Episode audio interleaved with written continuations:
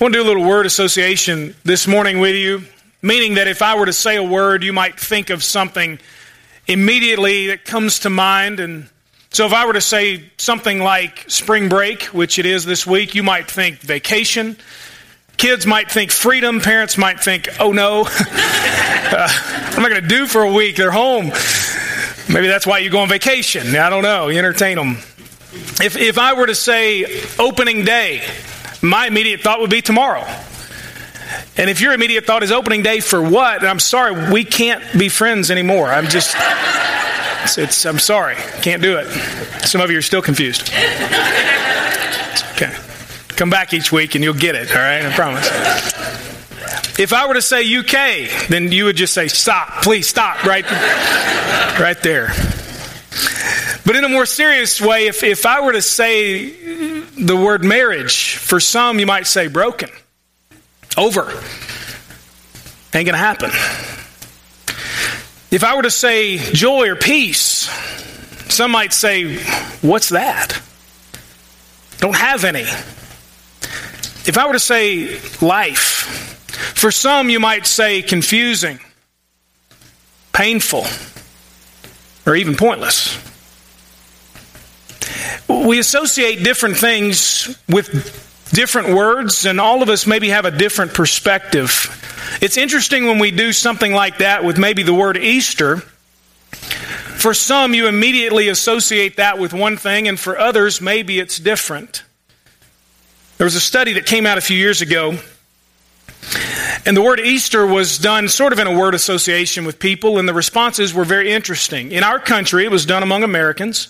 And obviously, in our country, most people are at least familiar with the idea of Christianity. The majority of people in our country would claim that they are Christians. And so, most people, when they were given the word Easter to do in a word association, they, they immediately responded that it's, it's some kind of religious celebration of, of whatever sort that they might have mentioned. But interestingly enough, only 42% said that Easter is about the resurrection of Jesus. 2%, only 2%, said it's the most important holiday of their faith. 2% of the people who responded said it's about the birth of Jesus. Another 2% said it's about the rebirth of Jesus. 1% said it's a celebration about the second coming of Jesus. There's some confusion, apparently. I wonder what it is that first comes to your mind when you mention the word Easter. If you're the parent of young children, it's probably Easter grass, that awful, nasty stuff they sell.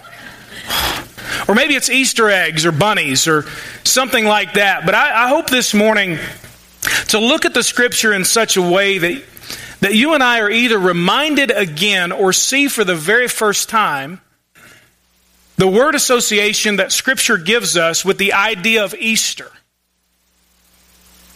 If we get this straight, if we understand what Scripture associates, the implications of Easter,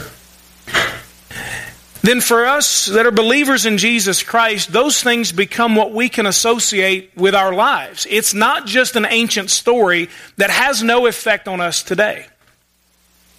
I want you to turn with me very quickly. We're going to look at one, one scripture, real quickly, just to set the scene, then we'll go to 1 Corinthians 15 and, and camp out there for just a little bit. Uh, turn to Mark chapter 16. The, the New Testament is the second uh, half of the Bible, if you will. It's divided Old Testament, New Testament. If you're not familiar with the Scripture, just if you have a Bible with you, go to the table of contents. If you've got a smartphone or a tablet, and that little handout that we put in the bulletin, you can scan that if you've got it, and it'll, it'll pull up all the, the notes in the Scripture this morning. Mark is the second book in the New Testament, Matthew and then Mark.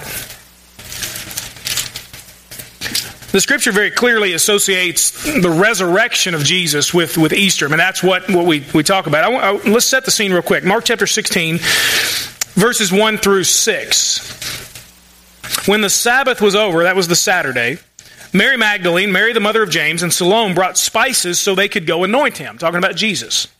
Very early in the morning on the first day of the week, that was Sunday, they went to the tomb at sunrise. They were saying to one another, Who will roll away the stone from the entrance of the tomb for us? And the stone, just so you know, was sort of like a big a disc. It was rounded and it was sort of on a, on a slant like this, and, and you would have to roll it up and get it to a flat spot, and it would be rolled back down to cover the tomb, and they might seal it and so on. So these ladies are saying, Who's going to roll the stone away for us? We, you know, we, we need to anoint the, this body, but who's going to take care of that? Looking up, they observed that the stone, which was very large, as I mentioned, had been rolled away. When they entered the tomb, they saw a young man dressed in a long white robe sitting on the right side. They were amazed and alarmed, as you can well imagine. Don't be alarmed, he told them. You're looking for Jesus the Nazarene who was crucified. He has been re- resurrected. He's not here. See the place where they put him. Uh, the idea of Easter comes down to simply one word, and that is the word resurrection. In every gospel account, this is the focus. In the rest of the New Testament, that's the focus. The idea that this one event that followed the crucifixion of Jesus on the cross, this one event of the resurrection sets the tone for the entire rest of the New Testament. It was the springboard for everything else. It was the foundation of their belief. And the apostles and those disciples that followed Jesus after he left this earth always came back to the resurrection. It was because of the resurrection that we'll see the implications this morning in the way that they lived. The reason they lived the way they did was because they believed that the resurrection had happened. In 1 Corinthians chapter 15, if you'll turn to the right in the Bible just a little bit, you'll get to Luke, John, Acts, Romans, and then you'll get to 1 Corinthians. This was a letter that was written by the Apostle Paul to a group of Christians in a town called Corinth, and this was his letter to them to help them understand some things about how they should be operating together as a, as a church. And in chapter 15, he's rounding out toward the end of his letter, and he gives them just a reminder of what the gospel is all about. And so he, he he's one of the first to write about the resurrection. In fact, the, the first account of the resurrection didn't come from the gospels, they were written a little bit later. It's really from here with, with Paul that we understand he's one of the first to write about this, to put it into writing what happened. And there are several things that Paul associates with the idea of resurrection. You'll see there on the handout, if you want to follow along, there are four different blanks that you can fill in. Do a little Bible word association here for Easter, for resurrection. The first word that Paul gives us as an implication, we'll see here as we read it in verses 1 through 7, he understands the resurrection to be fact. He understands the resurrection to be a fact. Look at verses 1 through 7. Now, brothers, he's talking to his brothers and sisters in Christ, I want to clarify for you the gospel I proclaim to you. Here's the message that, that I talked to about. You received it and you've taken your stand on it. You are also saved by it if you hold to the message I proclaim to you, unless you believe to no purpose. For I passed along to you what as most important what I also received. So here's the message. Here's the, the if you want to know what the message of Christ is, here it is. That Christ died for our sins according to the scriptures. That means he was he was predicted it was going to happen and he did it according to the scriptures. That he was buried, he was really dead, and that he was raised on the third day according to the scriptures, again prophecy fulfilled. And that he appeared to Cephas, that's the, uh, Peter, the apostle Peter, and to the 12. Then he appeared to over 500 brothers at one time, most of whom remain to the present. Some have fallen asleep, talking about some have died. Then he appeared to James and then to all the apostles. Paul simply presents this as if, if it really happened. He's not argumentative. He's not trying to prove a case. He's just saying, here's the message. Jesus died. He was really dead, so they buried him. And he was raised again, and he made appearances to several different people, 500 at one time. And a lot of those people, the majority of them, are still alive. They're eyewitnesses to that. Now, I realize this morning that we may have two different kinds of mindsets here today, maybe, maybe more but at least two. There are some here today, and you are convinced that the resurrection happened. And you have placed your faith in Jesus Christ. You've given your life to Him, and, and you're not doubting any of that. And yet, maybe if someone came to you and said, Well, how in the world do you know?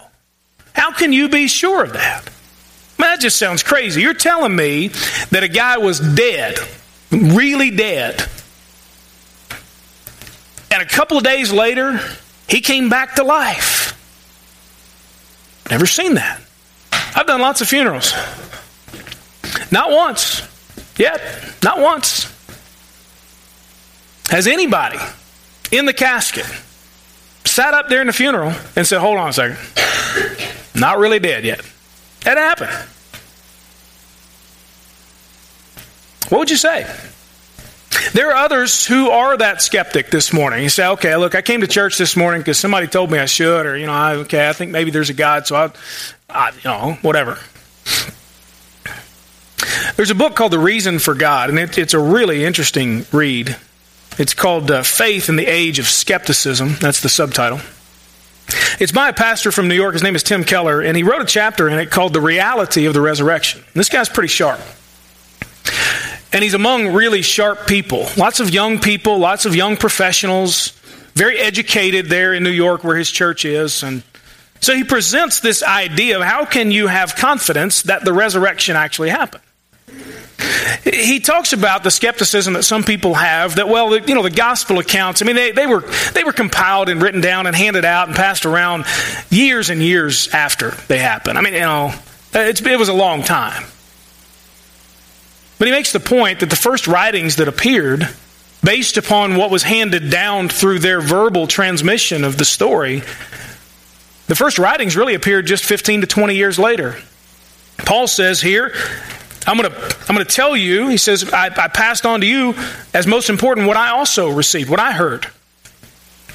Paul says he was risen on the third day. He presents it as if it were an actual day that happened, not some mysterious thing, not some made up kind of deal. Just presents it as, as if here's the third day. He also says that Jesus, after he was risen, appeared to lots and lots of people. And he says most of them are still alive, essentially implying if you don't believe what I'm telling you, go ask one of them. They saw him. Paul presents this empty tomb. Jesus is no longer there. He was raised again. And these appearances to different people as together, as if they, they cannot be separated. And the reason for that is if the empty tomb had been there, but there were no sightings, nobody saw Jesus, but the tomb is empty, maybe you just assume the disciples stole the body. They're trying to, to perpetrate a hoax, make people think that he had risen. But if there had been sightings of Jesus, but his body's still in the tomb, then you just think, well, they're crazy. I mean, they're just making stuff up. The idea during the time of a bodily resurrection was inconceivable. The people in the secular world, the Greco Roman world at the time, were under the impression that a soul that had escaped the body had reached freedom. And that was the goal. Why in the world, if a soul had reached that kind of level, would it ever want to be reunited with a body? That's just stupid to them. The idea of resurrection didn't make any sense. The goal was to escape, not to be reunited. And even amongst Jewish people, they thought maybe one day there will be a great resurrection. All of God's people, after He renews the entire earth, will all rise together. The idea of one person doing that before all the other stuff happened and to the exclusion of everyone else was foreign to them. So the idea of resurrection was something that if you're trying to play a hoax on people, they wouldn't believe you in the first place unless it really happened. People wouldn't have bought it if it didn't happen. Maybe you say, well, they're just hallucinating. they just wanted it to be true, so they, they sort of dreamt that it happened. But again, if they're trying to convince people he's really alive and they don't believe in resurrection, what would have to happen? They'd have to say, I saw him. It really did happen. Others might say the disciples stole the body. But again, if you're trying to pull over something on people who aren't going to believe it in the first place, that doesn't make any sense. Keller lists a few questions for the skeptic. And maybe these will be good for you if you're a little skeptical. Or maybe if you say, you know, I just I want to have this uh, confirmed a little more. I, you know, help me understand this more. He lists a few questions. Paul presents this as fact, and Keller has some questions. Why did Christianity emerge at the time so rapidly, so explosively, and with such power if those who followed Jesus did not truly believe that he was resurrected? Why would it have any power whatsoever? Why is it that no other group, and there were lots and lots of self proclaimed messiahs at the time, why did no other group after the death of their hero claim that he had been risen again? The Christians were the only one. If no other if no other person was worshiped by Jewish people as being God himself, God in human flesh, then why did they worship Jesus as such after his resurrection? What changed their minds? How do you account for the hundreds, Paul says, of eyewitnesses who maintained a public testimony and even were willing to die for what they said about Jesus? If you're a skeptic this morning, and some may be, quite honestly, you should want the resurrection to be true. Should want it to be true. Because we have so many people in our world who would claim that they don't believe the Bible, and yet they are some of the most justice oriented kinds of people. You want justice for the poor, the oppressed, the marginalized. You want to take care of the environment. You, you want to, to rid the world of hunger and disease. And yet, at the same time, if you maintain that belief and that conviction and yet say that, that everything that has happened is by pure chance and accident with no purpose, then why does the stuff that you care about so much get you so much? Why does it even matter if in the end it doesn't matter? You don't want it to be true, even if you don't believe it. So the resurrection is a problem. It's a problem because those who dismiss miracles altogether have to deal with those particular questions. Because if it didn't happen, those questions are still there if you don't believe it happened. But since it happened, it changes everything. Paul just presents it as fact. He goes on to present it also as something that is essential. It's essential. Look at verse 12. And follow, follow this. He, he repeats some things here, so, so hang with it. Now, if Christ is preached as raised from the dead, if we're saying that's what happened, how can some of you say there is no resurrection of the dead? So he starts with a rhetorical question.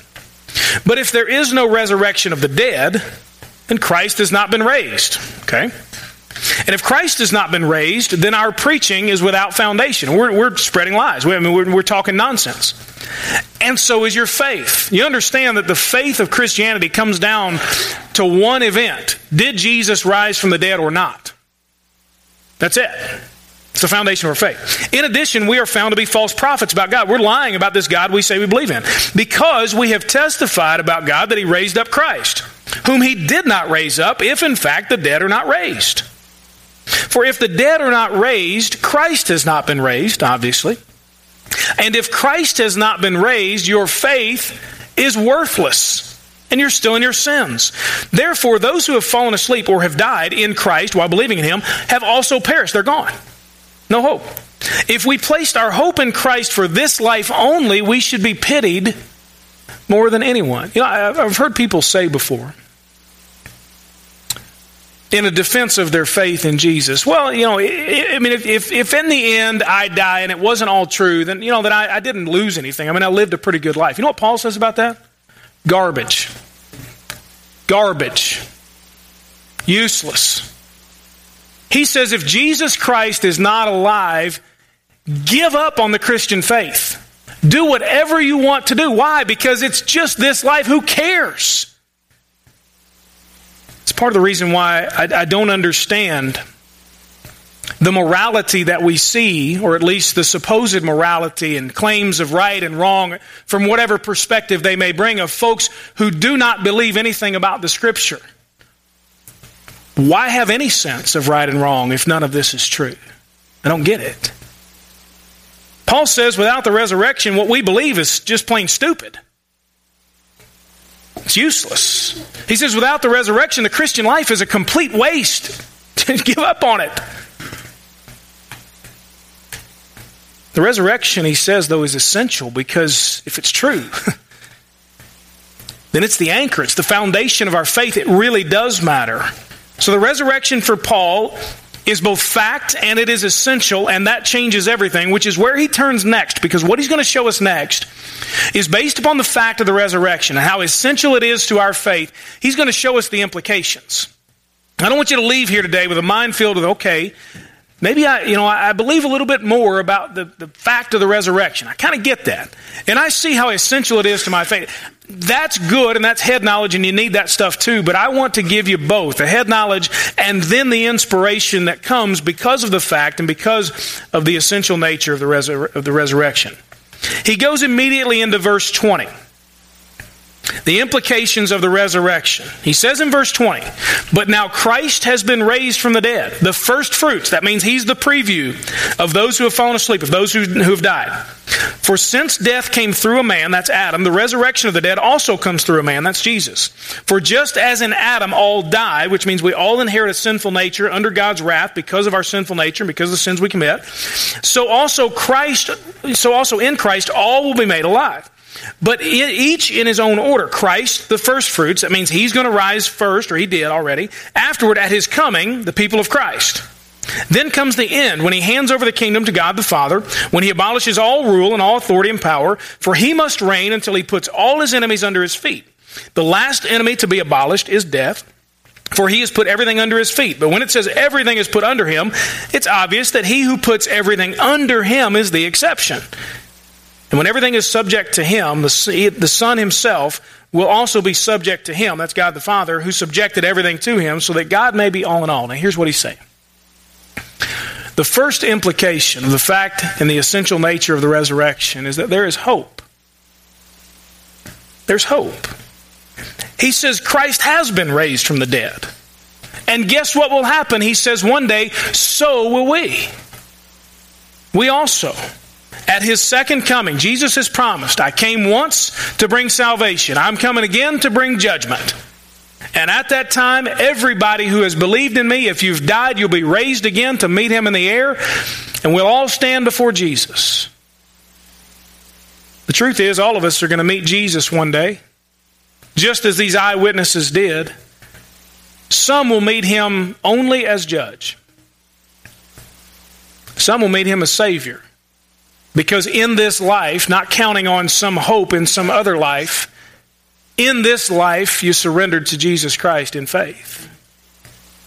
There's hope that this life is not all there is. And I don't know about you, but quite often, I get pretty discouraged about the life that we have here, about the state of the world and what's going on, and the godlessness and all the stuff that we see. I get pretty discouraged sometimes.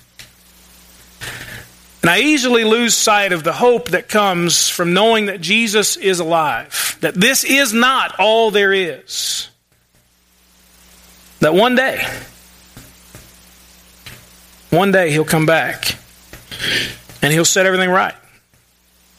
There's hope, Paul says. And then he gives a second implication that really goes hand in hand with the hope, and that's found in verse 50 through 57. Look at it real quick.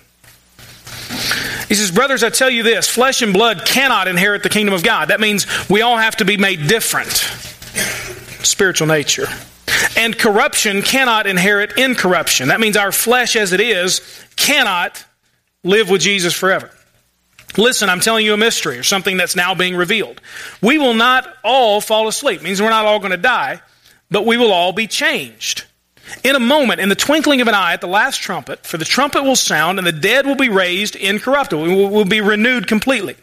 New bodies that can't die. And we will be changed.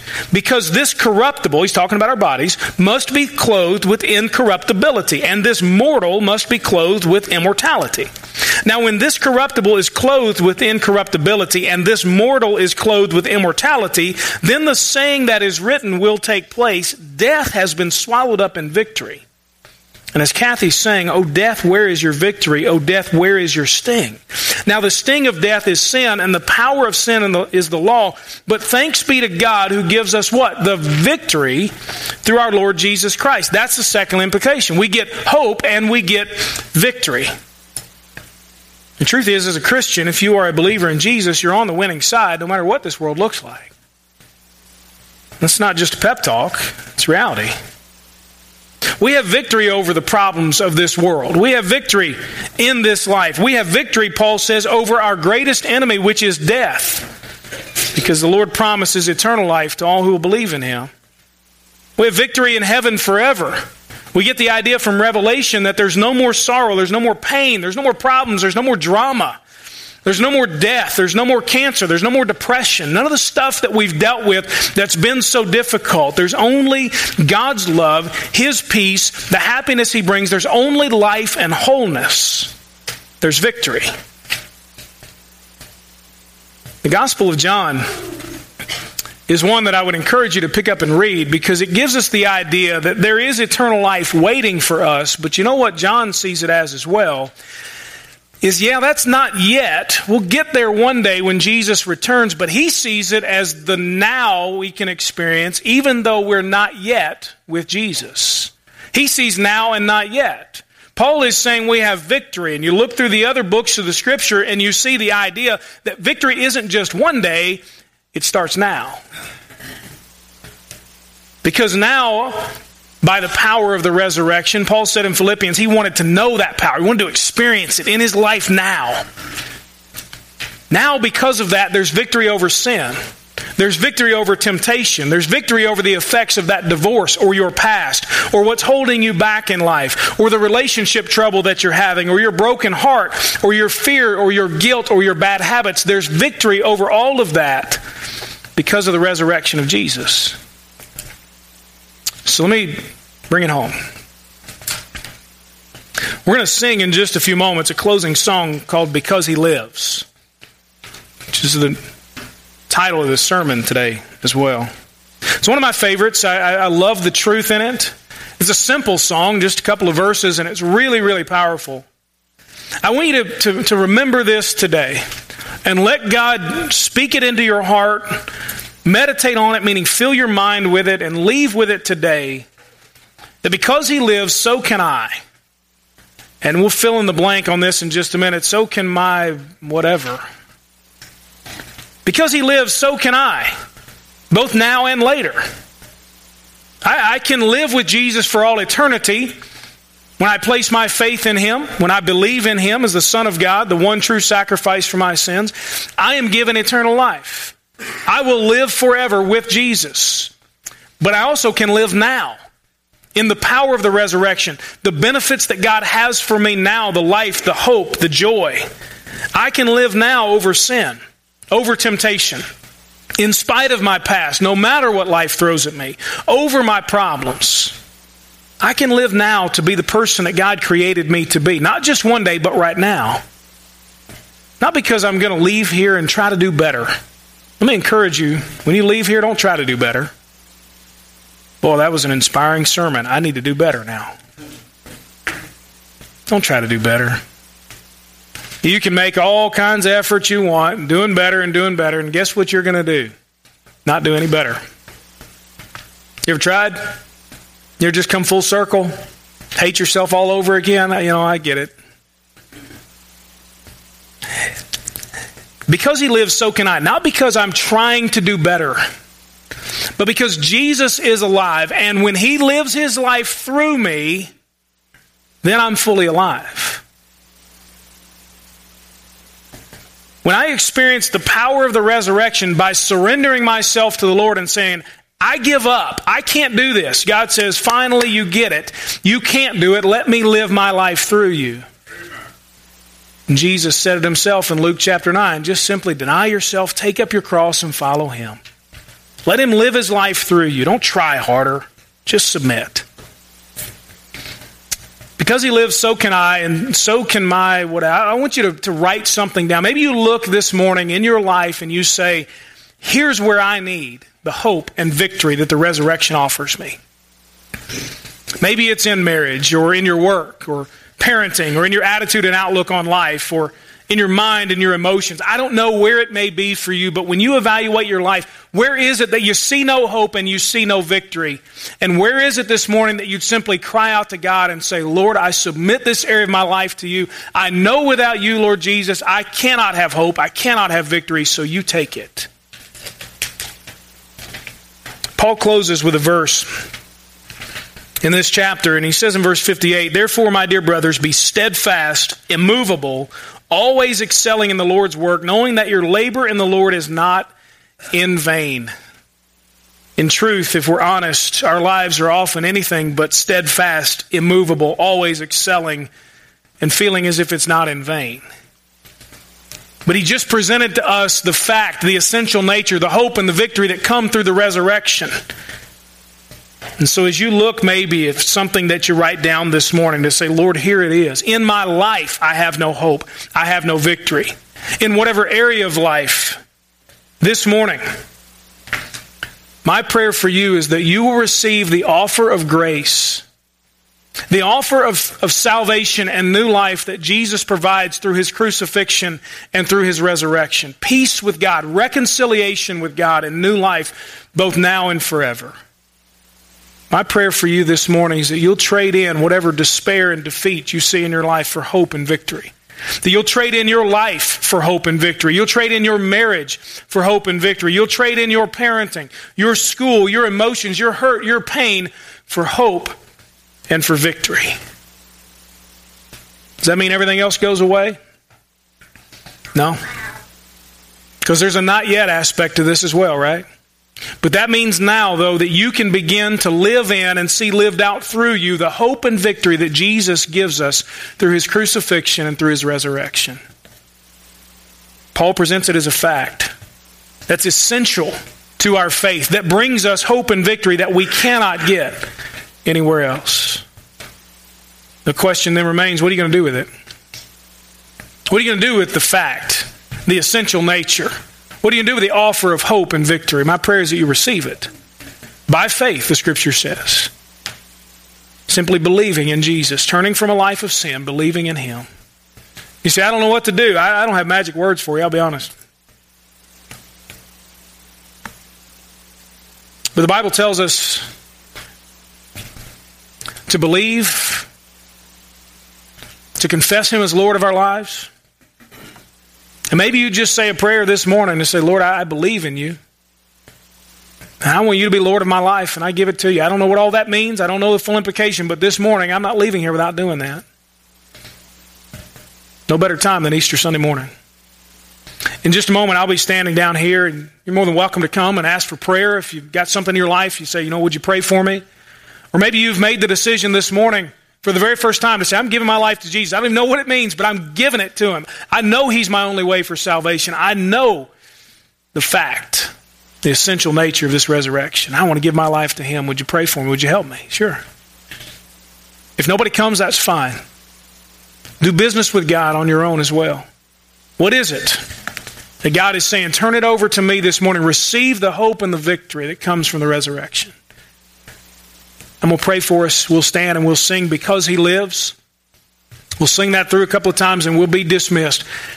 In these next few moments, listen to what God is saying to you. Respond to Him in faith this morning. Let's pray together. Lord, we thank you for the fact of the resurrection. Lord, I pray for those this morning who, who may be a, a little skeptical, who may be a lot skeptical. Lord, I pray that, that you would win them this morning, not, not just through reason, though that's certainly part of it, but simply through your love and your mercy, your kindness, Lord, Scripture says, is what leads us to repentance. We thank you for your love. We thank you, Lord, that in the Scripture we see that even in the midst of our sin against you, our complete rebellion, that you loved us and died for us. We thank you, Lord, for, for not staying dead that we worship a risen Savior who promises life to us. Thank you. Help us, Lord, to surrender our lives and the things in our lives that, that need your hope and your victory. Make us different today. Help us to respond to you this morning. We pray in Jesus' name. Amen.